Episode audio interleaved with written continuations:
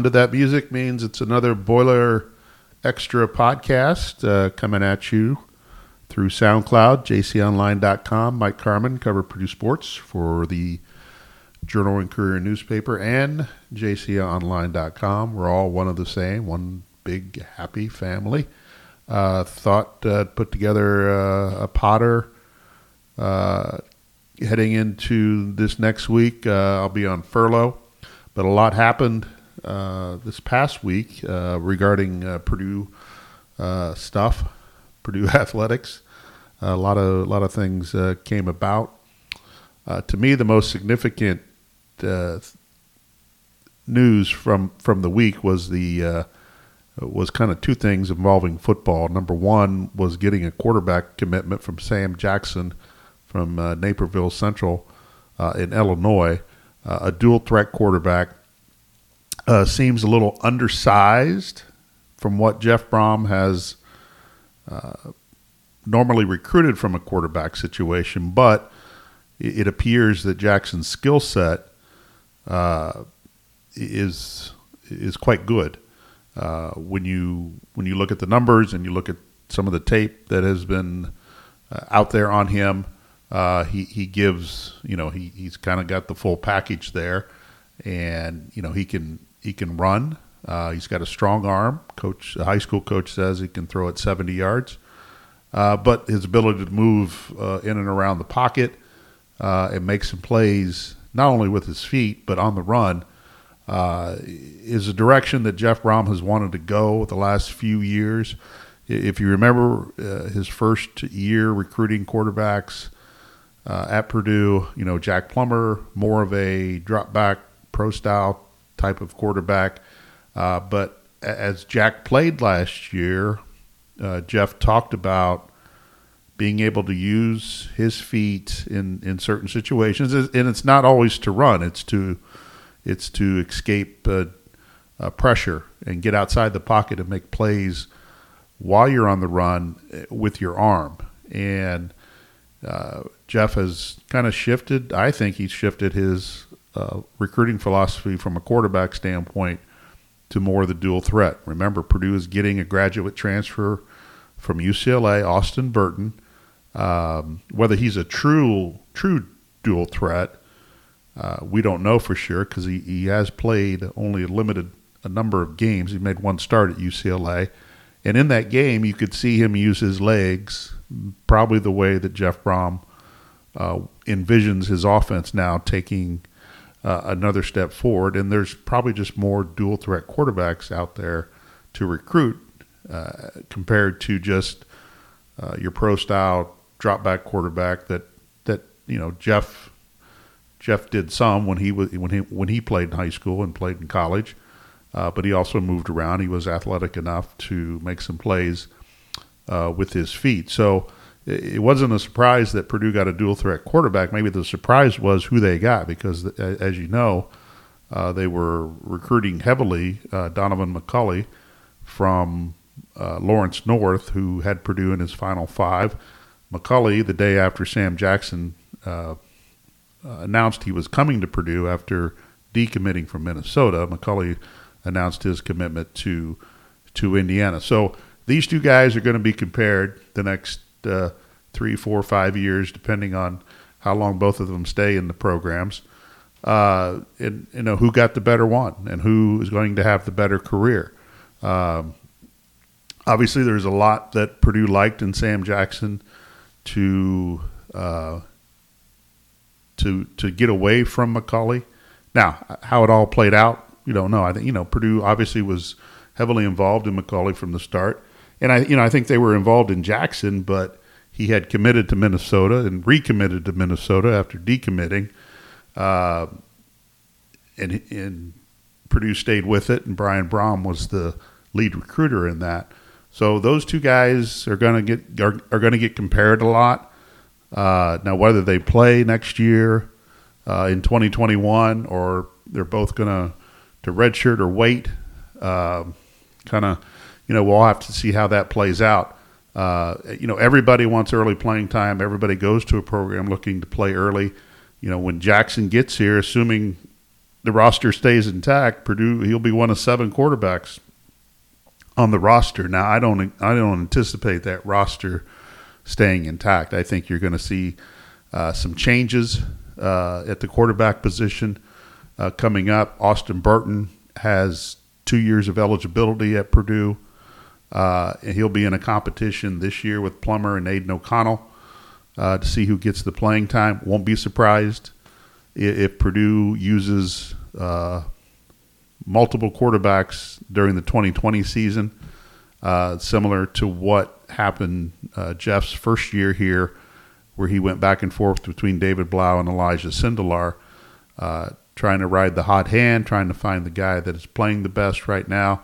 And as we saw last year, injuries uh, play a key role in that because Purdue lost Elijah Sindelar, and then they lost Jack Plummer, and then O'Connell came in and played during the month of uh, November. So it, you can have a lot of quarterbacks. You need a lot of quarterbacks to kind of protect yourself.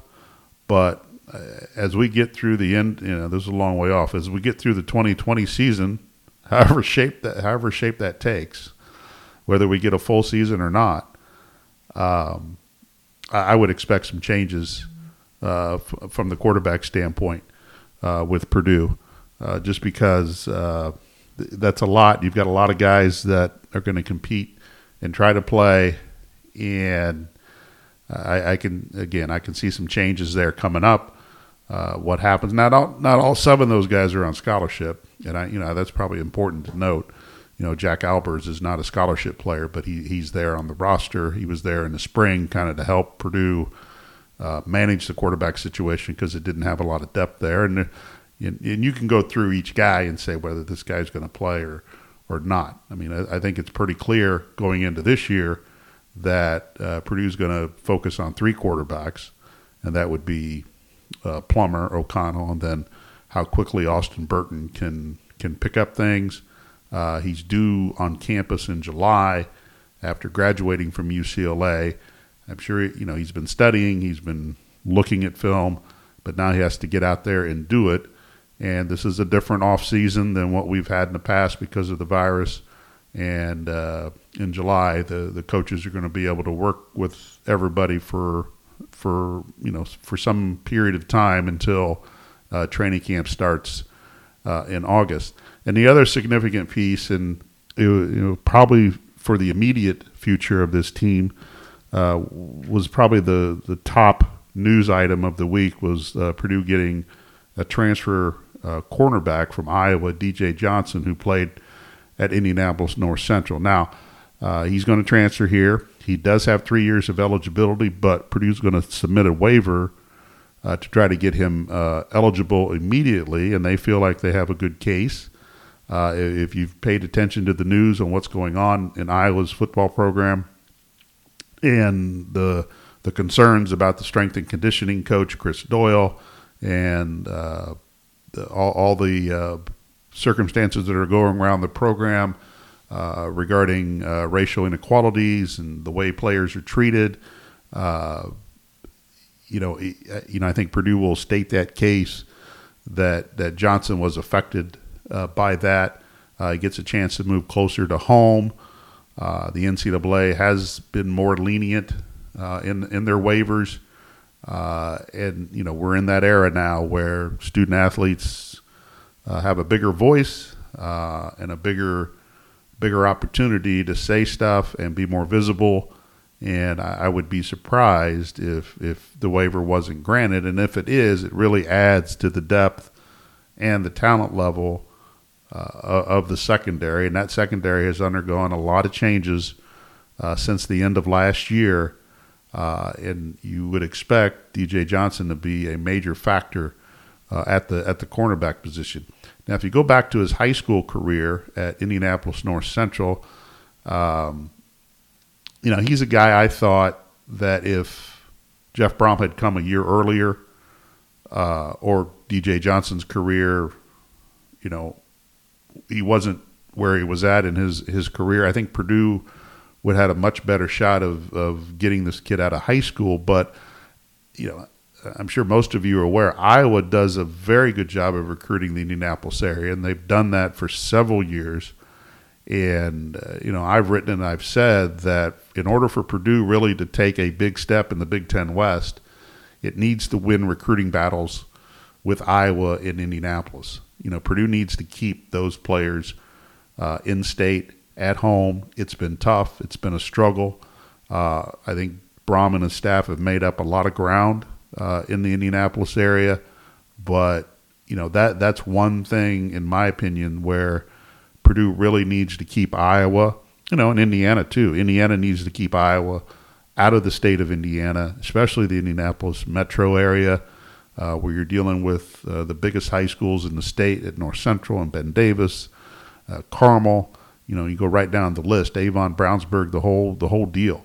Uh, but Iowa's Iowa's had a really uh, really a lot of success recruiting Indianapolis, and and and for Purdue to to overtake them in the Big Ten standings and you know beat them on a consistent basis, and they they've done a good job since Brohm has come here of, of competing against Iowa and beating Iowa. Then you know, but you, you have to win those recruiting battles, and you have to, uh, you know, to to get a leg up in that situation. Now, maybe the situation at Iowa will help uh, Purdue and maybe other programs that are trying to, to to make inroads in Indianapolis. But you know, this is not a you know DJ Johnson not a recruiting type of situation a little bit, but more. Uh, you know, I do think that Purdue would have played a bigger role if the timing had worked out better when he left high school. But bottom line is he's now going to be at Purdue, and if they can get him eligible, you know, that just adds, you know, uh, a weakness on the defense as we left the end of last year, and the secondary was not a strength. And some of that has to do with the lack of pressure that Purdue is getting up front. Uh, it all goes hand in hand. But, you know, when, when we left last year, you were looking at the secondary that was still undersized. Uh, Kenneth Major and Dedrick Mack- Mackey played most of the time at cornerback. They're strong kids. They're physical, but they're they're undersized when you're going up against Big Ten receivers and bigger Big Ten receivers that most of the teams have. Well, since then, Kenneth Major has left. He went in the, in the, in the transfer portal. He's at Middle Tennessee. Uh, Purdue has added DJ Johnson, which is a uh, should be a, a, a nice upgrade. Corey Trice is still around. He's a guy that looks the part, played the part well last year once he made the move from safety uh, to to cornerback. As you remember, had a couple picks in the Maryland game. One uh, one of them for a pick six. He would seem to be a guy that um, has a spot there. You know, Mackey does have experience, uh, and he's a guy that, that they're going to be counting on uh, to to play to play a big role this year uh, for Purdue. Uh, but you know, I, I think the the the, the cor- cornerback position in particular has, you know, has upgraded its talent level and its skill level uh, just in the off season, and they've gotten longer there. Uh, they've gotten more athletic, uh, and it's really should benefit them uh, as they as they get through. Um, as they get through this season, or at least they start this season, I mean, you, you should feel good about the secondary position starting the year, assuming that uh, Johnson uh, gets a chance to play in, in, the 2020 year, and and how that all is going to work uh, with uh, Bob Diaco's defense and the three four, you know how much three four is being played, type of thing. Uh, you know, will also you know it's something that, that that will get you know talked about and watched uh, a lot. But you know, you have Johnson now there. You have Corey Trice, as we mentioned, Dedrick Mackey, Javante Howard is another guy, junior college transfer who comes highly, highly recruited uh, out of the JUCO market.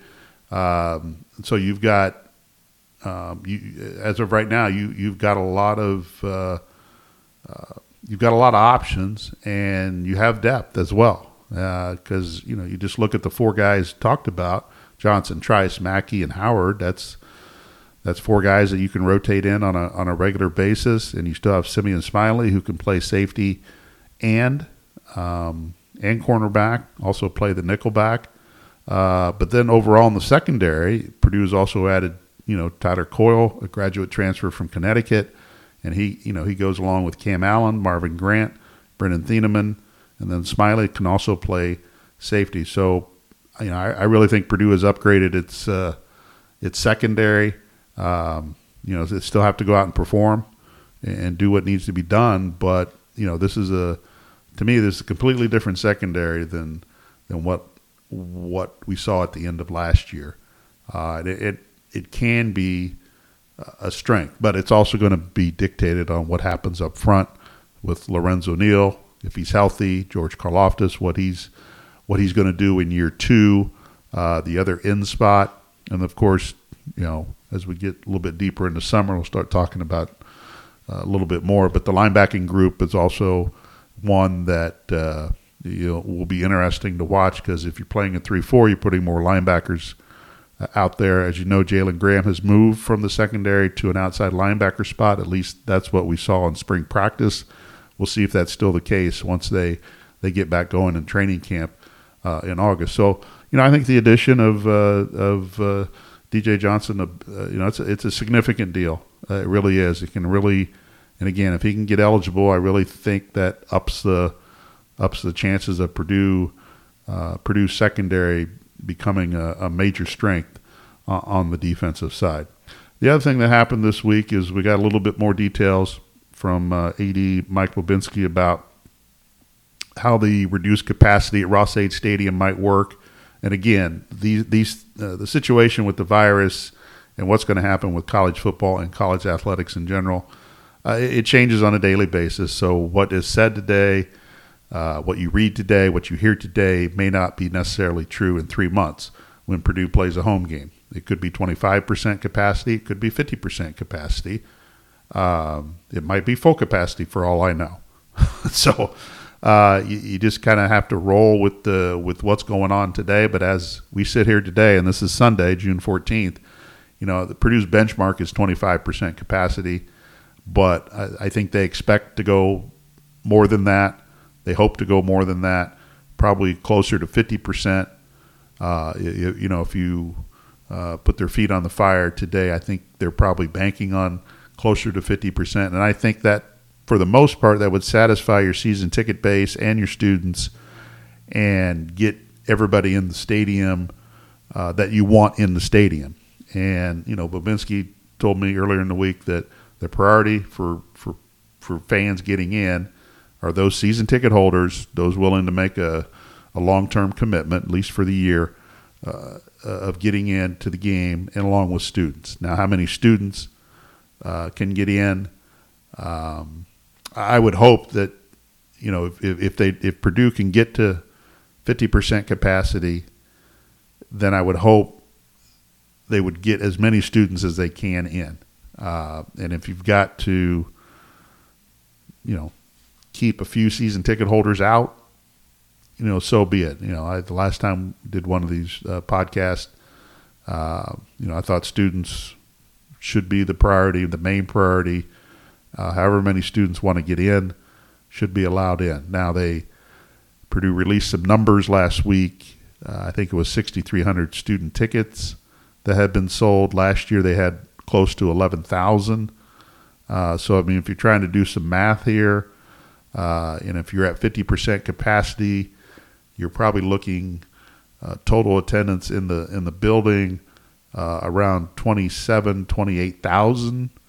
Uh, and if you have 26,000 season tickets, there you know you're gonna have to make you're gonna have to make some decisions. But you know I think 50% capacity, you know maybe Purdue can get to 30,000, uh, just over 50%, and that way uh, you got an opportunity to get more people in. But I, you know, I think students should be the first priority.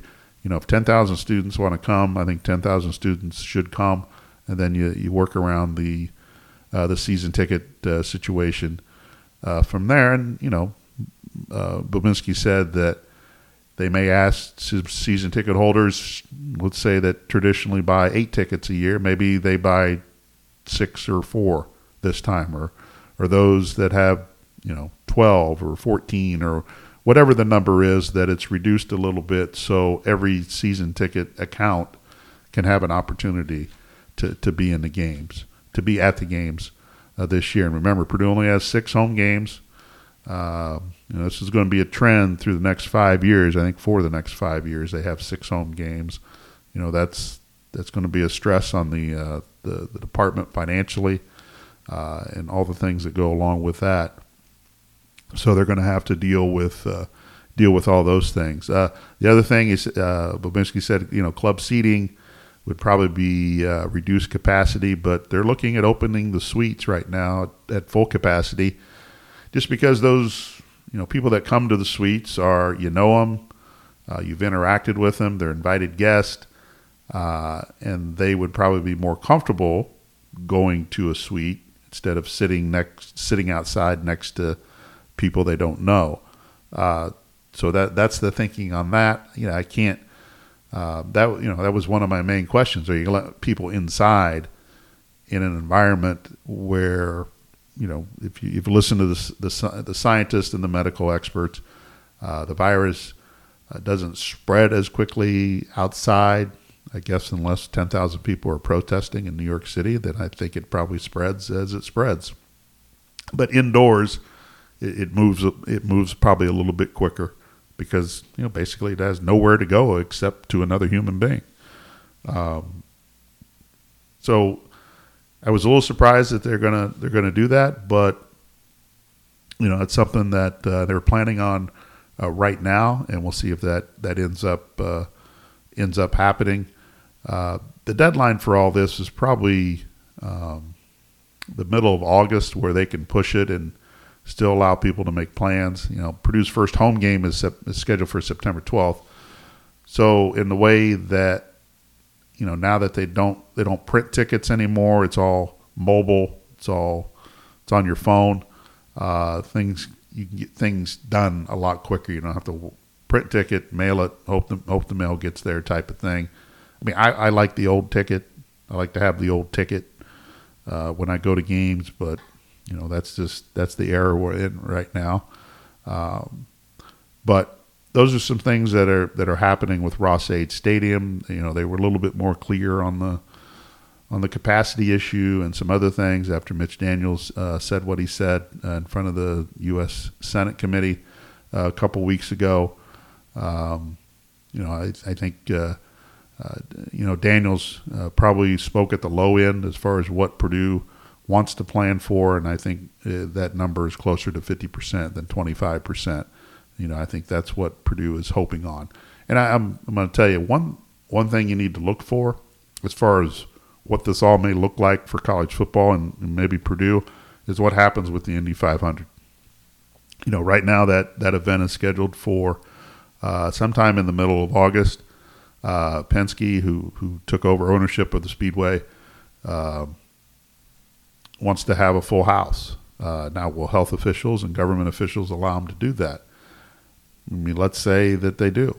I mean, I, I think that opens the door for uh, college stadiums to have, in Indiana at least, to have as many as they want. I mean, if you're going to put 300,000 people in Indianapolis, uh, why can't you put 50,000 people in Ross-Ade or 40,000 people at uh, IU or why can't Notre Dame have a full house?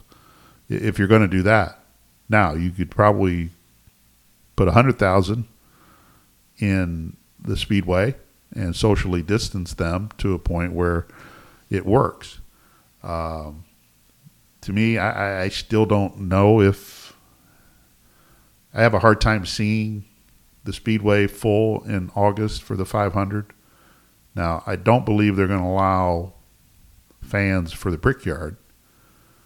Uh, but you know, I think Penske is determined to try to get fans, as many fans as he can, uh, in the speedway for the 500. That would be a huge step. I think it would be a positive step as far as uh, sports coming back the way that we know it.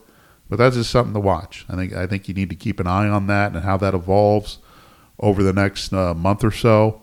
Um, and I think that whatever happens there could open the door for what happens at Ross-Ade and, and, and, and around uh, the state.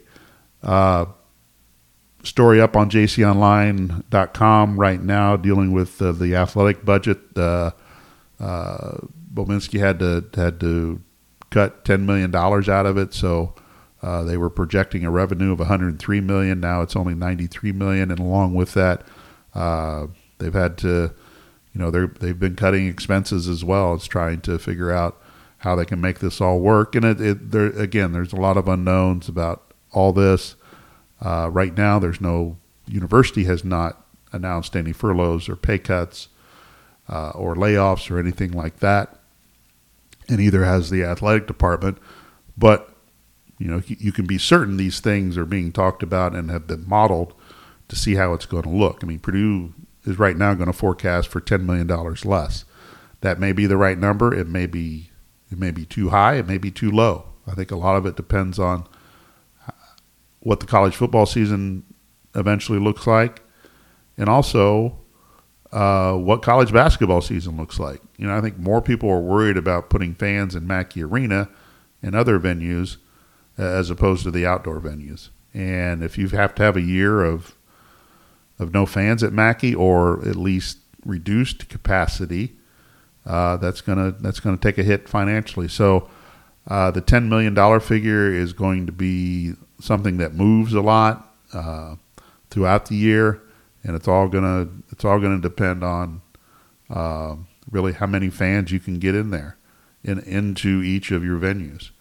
Uh, if you can play the games, that's a huge chunk of revenue for Purdue and other schools because you're dealing with the TV rights and the media, uh, the media money that, that comes with that. And, and for Purdue, when you're looking, you know, if you go back and look at a $103 million operating budget, you know, Purdue, you know, more than half of that comes from television and media rights. And it really it really, you know, Purdue needs needs a full season in basketball and football uh, to help make its budget work. You need the you do need the ticket sales, yeah. You need and you need the concessions and you need everything that comes along with with the games. But the major piece is that TV uh, media rights that Purdue needs, and really all the other Big Ten schools need as well. When you know Ohio State has a bigger budget. They have more sports. They have more student athletes, but they're they're still relying on the you know the 45 to 50 million dollars in TV money that's going to flow through. You know they need that just as well. Uh, so that's why there's been such a determination uh, by college athletic directors and conferences to play a football season because of the financial impact of that. And it all goes back to you know, if we, you know, if if if there's not college football season, it's going to hurt the economy. People are going to get furloughed, uh, laid off, and there's schools already doing pay cuts. Purdue's trying to avoid it, uh, but it, you know, it just it, there's a trickle down effect. There's not. This is not a. To me, it's not a greed thing. It's more of you, you're trying to preserve as many jobs as you can. Uh, and Purdue has a lot of jobs. I mean, it's it's payroll uh, for salaries and benefits and wages going into 2019-20 was uh, $41 million. That, that's by far their biggest expense uh, in the athletic department. Uh, so you're trying to preserve all that money as you can because it gets out in the economy and it helps the economy. Uh, but there there are changes uh, that probably at some point will have to be made. You know, in our business, we've been doing furloughs for uh, we've had off and on furloughs for, for 10 years, more probably more than 10 years. And, you know, it, it's the best of a bad situation. Uh, unfortunately, that everybody has to do, but it's, it's just, it's kind of part of it. But, you know, the budget is really going to be something. And I, I would look for adjustments and schedules for uh, sports beyond basketball and football, where volleyball and soccer, and then when you get into the winter season with swimming and wrestling, and then in the spring with baseball, softball, tennis, and all these, yeah, I, I think you're going to see a more regionalized non-conference season. If if there is going to be a non-conference season, I would not expect that you'll see softball and baseball heading to Florida and to Arizona and to Texas on a weekly basis the first three or four weeks of the season. They may be, they may get to take one of those trips, but I I think there's so much belt tightening uh, around athletic departments that I think you're going to see more regionalized non-conference schedules in a lot of sports. And then I think the Big Ten is working on some models now of what they can do to to cut expenses, to limit cost, and travel, and all that kind of stuff. I, I think this is going to be a different year when you look not only football and basketball, but all the other sports are gonna are gonna have to uh, do do some different things. Uh, it's just the way it's going to be. This is now, to me, this is about survival financially, and if somehow you can pull this off from a financial standpoint uh, during this uh, next school year, you know, I think you come out better better on the other side. Uh, men's basketball is back. Uh, they'll start their voluntary workouts. They'll get tested starting Monday. Uh, have not heard of any positive tests coming out of football, but Purdue really hasn't been transparent uh, in its plan how they were going to test and quarantine. Although uh, Mike Bobinski addressed it a little bit, other, you know, he just said that Purdue's plan is similar to other plans out there where if someone does have a positive test, they'll isolate their contact trace. Um, they'll be quarantined until there's a until there's a negative test. But Purdue's been very vague about how they're going to test and what happens if there's a positive test. Uh, with all that, so we don't know exactly uh, if if an athlete tests positive, how long they're going to be quarantined. Uh, but this is going to be an expense that all athletic departments have to take on as far as testing and all the expenses that come with that. Uh, so that's that's really uh, something to watch. I mean, men's basketball, as I said, starts tomorrow. Um, as far as trying to get their voluntary workouts going after after testing, women's basketball is after that a week later, and then volleyball at the end of June, uh, women's soccer in July. You might start seeing some other sports return to campus in July.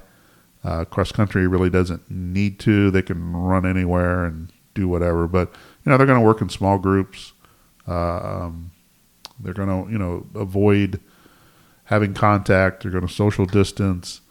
Uh, they're going to do all the things that are required. You know, and, and, and Purdue, while Purdue has not released its plan or shared its plan, uh, I do believe that the plan, you know, has been looked over uh, with all the requirements and precautions taking place. It's just, as I said last time on the podcast, is a public health issue. I think the public uh, needs to know how Purdue is going about it, and uh, not that Purdue is doing anything wrong, but I just think there's a transparency element in a public health crisis to share as much information as you can, you know, while you're protecting uh, the health and safety of, of the people involved, and you're not violating any any HIPAA laws or anything like that. But that's you know that's my opinion, and I get a microphone, I get to say it.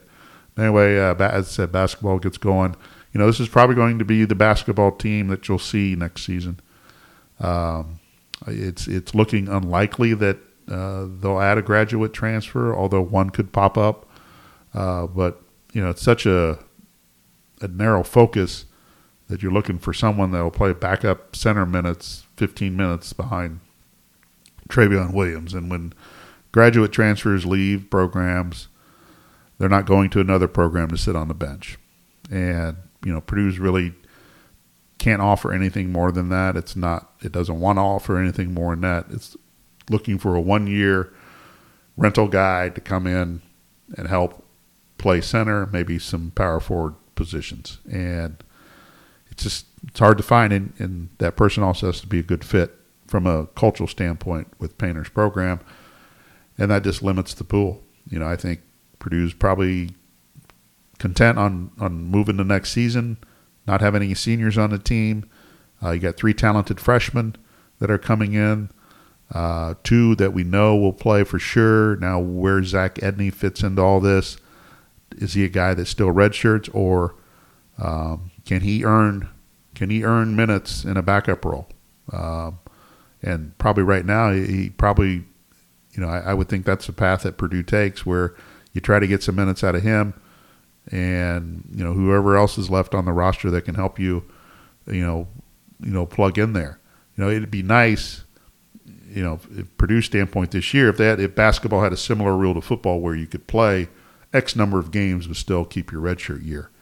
Uh, as you know, football has that uh, four game uh, situation where basketball doesn't have it. I think basketball coaches would love to have it, and this would be a perfect situation for Purdue to get Zach Edey out there and see what he could do and make it a determination whether he could really help them this year or is he better off just you're making a longer term decision instead of the short term, similar to what Painter did with uh, Mason Gillis and Brandon Newman. Both those guys are going to be ready to go this year. So, in essence, Purdue has five newcomers uh, on this year's team, and how they how they progress and develop and mature uh, during these summer workouts as, and, and, as you get ready for uh, the season to start will be uh, will be uh, really interesting watch. Purdue's not going on the overseas trip, as you know.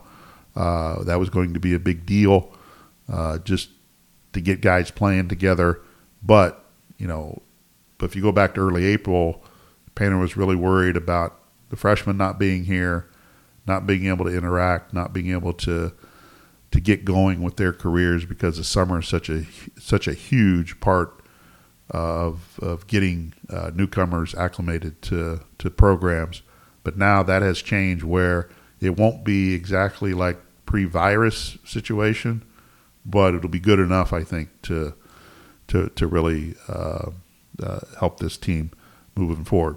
Uh, on jconline.com right now, there's a Zoom interview with Ethan Morton uh, that uh, I did with him uh, last week. If you want to take a look at that, there's also a Zoom interview with Sasha Stefanovic that's still on the website that we did a couple weeks ago.